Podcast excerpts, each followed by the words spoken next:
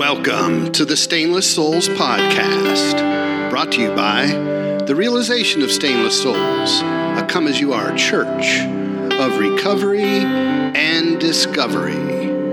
Today is episode 13. Don't quit.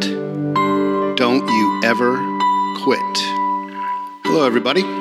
This episode is a replay essentially of a public talk that I gave at the Warren Walk for Heroin on the 28th of July. And the constituency at that heroin rally was mostly addicts and families, and generally some with some significant recovery time and some with very little recovery time, and some who were just getting into recovery. So, I thought that it would be appropriate for those who couldn't be at the Warren Walk for recovery for us to give the talk again, both audio and we'll even try video this time on YouTube, and see how well received video casts are. So, this was the talk. Does anyone know why they're here today? Does anyone want to know why they're here today? I do. Six years ago, I had no idea what heroin was, and I didn't care. If the opioid epidemic was proceeding in late 2013 and early 2014, it was doing so without me. In fact, even though I was a closet fan of the Hunger Games and my daughter lived in Greenwich Village, the overdose death of Philip Seymour Hoffman didn't even register on my radar. I was living what I believed to be a very normal, though dissatisfying life, and I was frustrated because I wasn't satisfied. I seemingly had everything that I had ever wanted, and yet I was still dissatisfied. So, had you invited me then to be here with you now in Warren, Ohio, at a heroin rally, I would have scoffed at you, literally scoffed. I was living the dream, or so I thought, in suburban Atlanta, Georgia.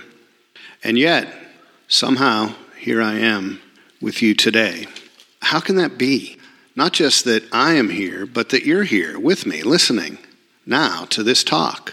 It seems to be unbelievable in many ways that our paths are crossing here today in this place that is so, so or was so seemingly distant from my life in Atlanta that um, the idea that we have the opportunity to share time here was just unthinkable just six years ago.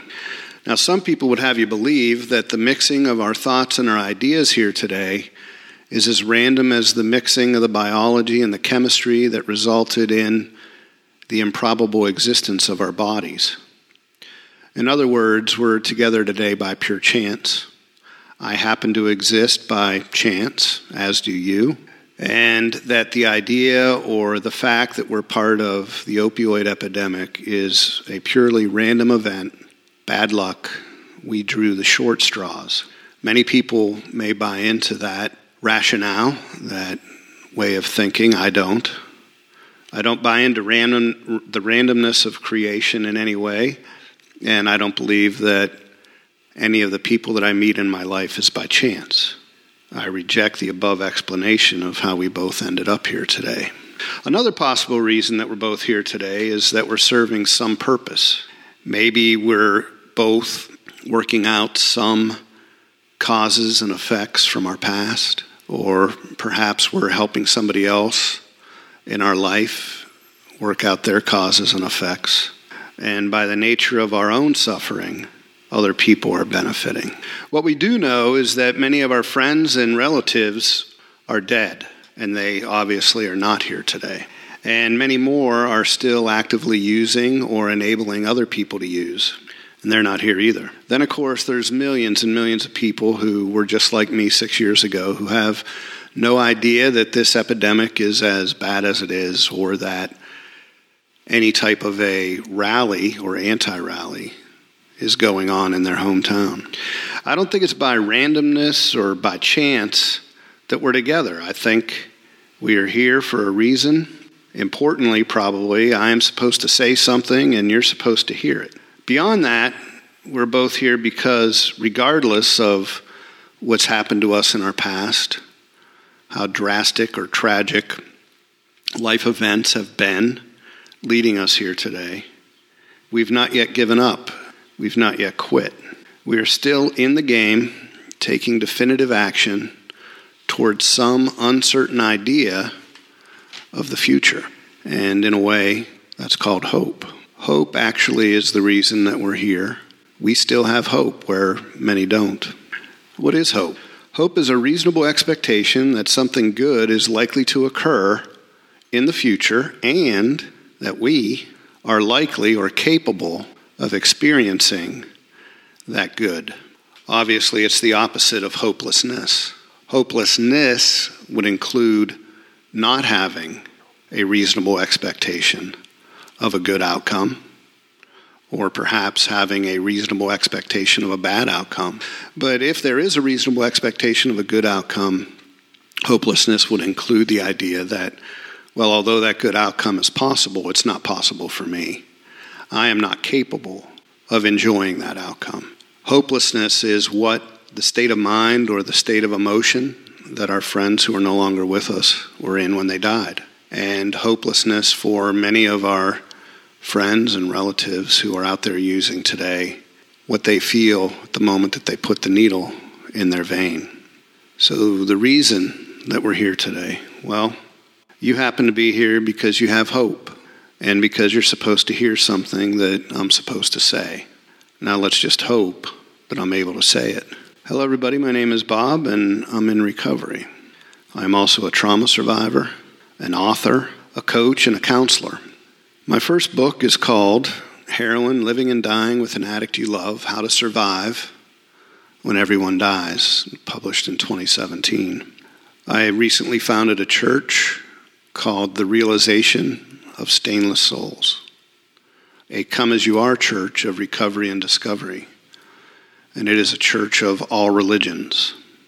Soon I'll release my second book, which is currently titled Brown Bag Blue Collar Recovery Planner, the Addiction Edition. And it is a 90 day do it yourself treatment system for those suffering with addictions. So, back to the talk. What am I supposed to say? What are you supposed to hear? Well, your life has to have a purpose, some higher purpose than just eating, sleeping, working, procreating, and dying. The outer and inner universe is far too magnificent for our purpose to simply be to be the best mom or to be the best employee or to be the best spouse. This existence has a purpose. And inherently, we know this to be true. We can feel it within ourselves. And in fact, we pursue it. However, we try to fill the calling of our higher self, higher purpose, with more money, more toys, more fame, more power, more influence. And as we gain these symbols of success, we find still that we are empty, discontented, and unfulfilled. Some of us become so distraught and frustrated with the seemingly impossible quest to fulfill our needs that we'd rather feel nothing at all. In fact, we would become willing to die in order to feel nothing at all. And for people in that situation that I'm most familiar with, we refer to them as heroin addicts people who are willing to die in exchange for the opportunity to feel nothing at all. For those heroin addicts who are still alive, they still feel that emptiness of not fulfilling that insatiable call to everlasting fulfillment. The reason you cannot satisfy the calling with material accomplishments and achievements is because it cannot be fulfilled by our outer selves or by anything in the outer world. The answer is on the inside, our innermost selves. But what is it? What is it we're trying to accomplish? Well, my friends, the purpose of life on this planet, anyway, is to discover the truth about who and what we are. Every predicament, ordeal, dilemma, challenge that we experience is designed specifically in a way for us to realize the truth about our true being, our true, incorruptible, invulnerable, immortal, and stainless soul. For whatever reason, you're currently tasked with overcoming an addiction or codependency. Sometimes there are underlying issues such as traumatic stress or suicidal ideation. In all these cases, we are led to a state of hopelessness. And as long as a state of hopelessness exists, we forget that we are children of God, created in His image. We are bound to become hopeless. And if we succumb to the pains of our predicament, our ordeal, our challenge, our dilemma, we will likely suffer in the afterlife or in the next life. If, on the other hand, we manage to overcome our predicament and successfully survive the challenges of this incarnation, then we can be confident in a fulfilling afterlife or next life. So, the purpose of life and its predicaments is for us to discover the truth about ourselves. And in order to do that, we must survive. We must survive and we must not give up. Only addicts who give up on recovery overdose and die. Don't give up, no matter what. Live another day. Fight another day. Just today, fight on. There once were two frogs, and many of you probably heard this story. These were two dairy farm frogs hopping around, and they hopped into the barn and up onto a table. And without looking, they leapt off the table and into a bucket of milk. And the bucket was half full, and the sides were smooth. So the frogs were stuck in there. They couldn't leap out because of the milk, and they couldn't climb out because the sides of the pail were smooth. So they were in there swimming, and for quite some time they were swimming. And one of the frogs was a was a lumpy fellow and quite the pessimist, and a little bit older.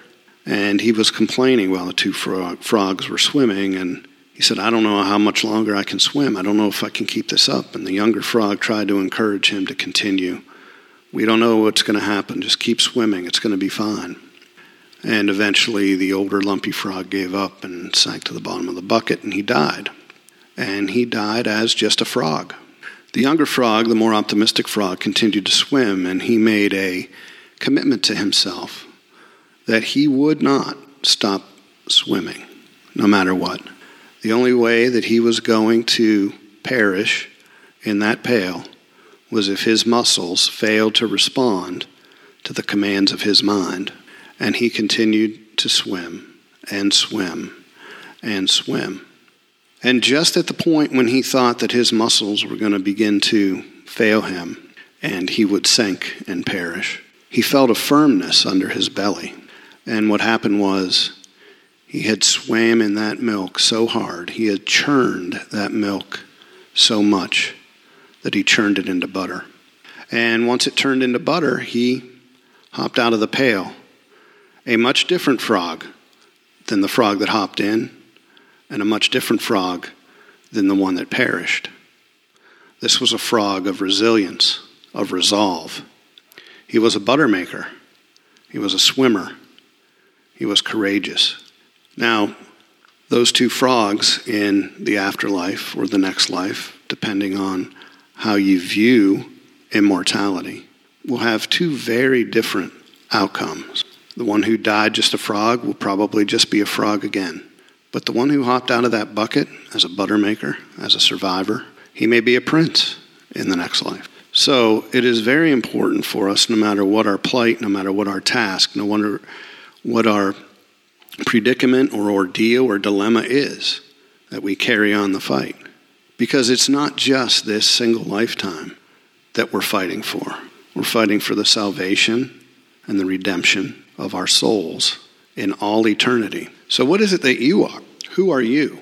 Well, the universe or the Creator or God already knows who you are. You don't have to prove anything to Him. You are a child of the divine, created in His image. And for a variety of reasons and circumstances, you have forgotten your divine heritage. And in order for you to remember, you came here to this planet in order to overcome some mortal problems, some mortal predicaments, ordeals, and dilemmas.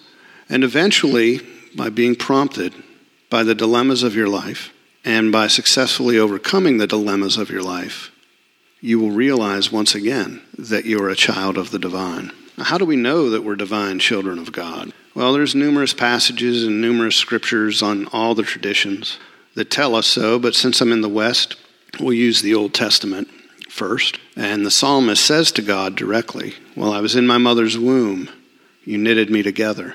Fearfully and wonderfully made am I.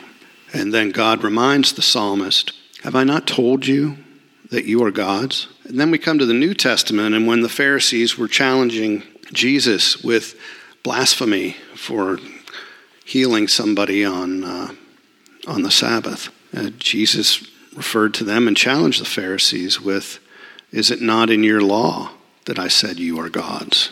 But it's not just in Scripture where the answers are, but rather within you.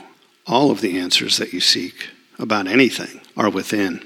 In recovery, the 11th step states that we sought through prayer and meditation, conscious contact with God, praying only for knowledge of His will for us and the power to carry it out. And if we're in a program, a 12 step program, then at some point we have to buy into the idea that if it asks us through prayer and meditation to make conscious contact with God, then it's possible through prayer and meditation to make conscious contact with God. And if we are to ask for knowledge of His will for us, then that means that He must have a will for us, a purpose for us. So it would be to our advantage to spend as much time as is practical to figure out what is our divine purpose. What is it that the immortal and eternal and infinite desires of us in this lifetime? Anything that we do otherwise is probably a waste of our time. So you don't need to study scripture or analyze ancient languages in order to figure out why you're here. You simply need to look on the inside. You simply need to meditate. And as you meditate, the truth will come to you through meditation. I sometimes tell people that Narcan wakes you up from a heroin overdose. Meditation wakes you up from a material world overdose. The purpose of life is to discover the truth. You must survive to discover the truth. You must never give up until you realize the truth. You must not die from an overdose or suicide, or else you'll suffer just like you do now in the next life or the afterlife. You must work to survive and therefore you must find sobriety. And sobriety, from a 12 step perspective, requires spirituality. In my experience, in order to become free of addiction, you have to want it, freedom, more than anything else that the world offers. You must be willing to forego all else, all people, all places, all things. There can be no exceptions. You may not have to give it all up in the end, but you have to be willing to give it all up. And in a way, it's similar to finding God if you were to join a monastery. You have to renounce everything in order to find Him and then to receive everything. Seek ye first the kingdom of God, and then all these things will be given to you. Your single life priority so far has been drenched in the physical world, and ultimately it became heroin. Now you must forego heroin and everything else in order to become free. If you continue with heroin, you'll eventually be left with your active addiction and nothing else except maybe a dreadful death. If you opt for sobriety, you may have to forego everything else in order to be free. But in freedom, you have a chance to have the life of your dreams. So you have to be willing to give it all up in order to have a chance to have it all. It's a paradox. There's many of them in this program. You have to surrender to win. You have to give it away to keep it. You have to die to live. It's just the way it works. So you must stay sober. You must survive. You must overcome your predicaments. And in order to fulfill your purpose of discovering your true nature, you must never give up. There once was a very pregnant lion, and she was past due, and she was to the point where she felt that if she didn't hunt prior to delivering her cub, she might not get another chance for some days after delivery. So, despite her condition, she decided to go hunting, and she didn't want to spend a lot of time away from the den. She came across a flock of sheep, and She essentially just pounced right in the middle of the flock and landed on one of the sheep. She came down so hard and in all the chaos that she delivered the cub in the middle of that flock. But she didn't realize it. And she dragged her prey back to the den, leaving her cub in the flock. The sheep, being sheep, naturally elected to raise the lion cub as their own, and they did that. And the lion was a male, grew into a fully grown male lion, and spent his entire life believing that he was a sheep. He grazed and frolicked just like all the other sheep did. He even said, Bah. A year or so later, an adult male lion was hunting and came across the flock, and he was astonished to see a fully grown male lion frolicking in the herd and behaving like a sheep. He couldn't believe his eyes. And he began his chase with his focus on the lion in the flock, and all the sheep scattered naturally, and he kept on the chase, eventually overcoming the sheep lion and tackled him to the ground. And while he was on top of the hunted lion, the hunted lion squealed like a sheep and said, Please don't kill me. I'm a nice sheep. Bah, bah. The male lion said to his prey, My friend, you are no sheep. You're not, a sheep at all. You're a fully grown male lion. Why do you live among these sheep? Bah, bah. I'm not a lion. Don't be ridiculous. I'm a sheep. I've been a sheep all my life. With that, the male lion escorted the sheep lion to the drinking pond and forced his head down toward the water. Both lions stared at the reflection of the fully, two fully grown lion heads in the water. Look, you see, you're not a sheep, you're a lion. I don't believe it, the other lion said. The first lion then taught the sheep lion how to roar, just like the king of the jungle should. And after two or three tries, the sheep lion let out a full bodied adult lion roar. He really was a lion. He only thought he was a sheep. So, my friend, you are not just a frog. You're not a sheep. You're not just an addict. You are, in fact, a child of God who has forgotten his divine heritage. You are an incorruptible, invulnerable, immortal, stainless soul. You only have to realize it. And in order to realize it, you must not quit until you know the truth. Awake, lion. Awake.